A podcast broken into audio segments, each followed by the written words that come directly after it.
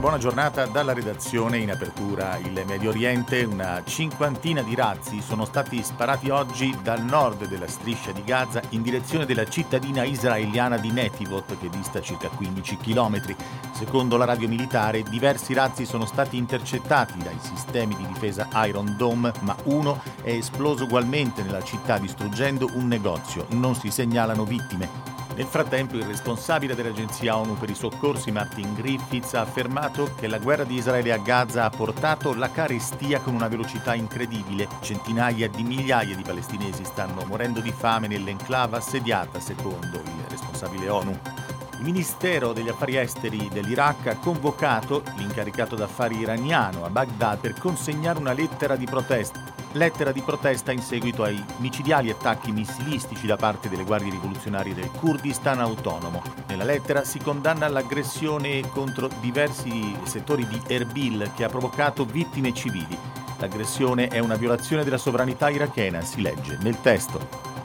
E ora negli Stati Uniti dove Donald Trump ha stravinto le primarie in Iowa. È lui il candidato repubblicano favorito, ha detto commentando il risultato elettorale il presidente Biden. Sentiamo il servizio di Paolo Piccone. Donald Trump vince la prima tappa delle primarie repubblicane in Iowa a valanga in meno di mezz'ora dall'apertura dei caucus con poco più del 50% dei voti, un distacco record di circa 30 punti, oltre il doppio del primato di Bob Dole nel 1988. Il ticone ha sfondato in tutte le aree sociali a partire dagli evangelici, con l'unica debolezza delle zone suburbane. Un risultato stupefacente se si pensa che nel 2016 qui arrivò secondo e che da allora ha seminato caos, subito due impeachment e in attesa di quattro processi penali, di cui due per aver tentato di sovvertire l'esito del voto. La Cina ha convocato l'ambasciatore delle Filippine a Pechino per protestare contro il messaggio di congratulazioni del presidente Ferdinand Marcos Jr.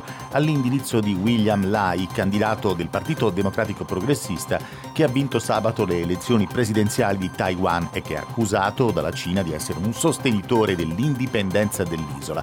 Lo ha riferito la portavoce del ministro degli esteri Mao Ning parlando nel corso del briefing quotidiano.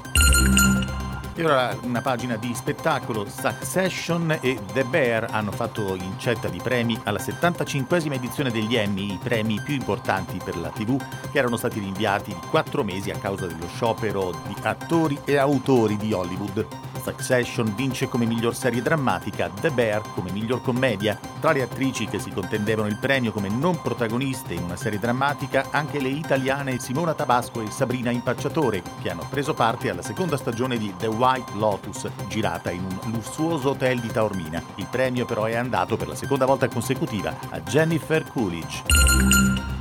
Lo sport calcio, la Roma ha annunciato tramite il proprio sito l'esonero del tecnico José Mourinho. In mattinata i Friedkin hanno convocato il tecnico portoghese prima dell'allenamento e gli hanno comunicato di persona l'esonero. È stata una decisione ponderata e non legata all'ultima sconfitta, ma a tutto l'andamento della stagione, in particolare dell'ultimo mese.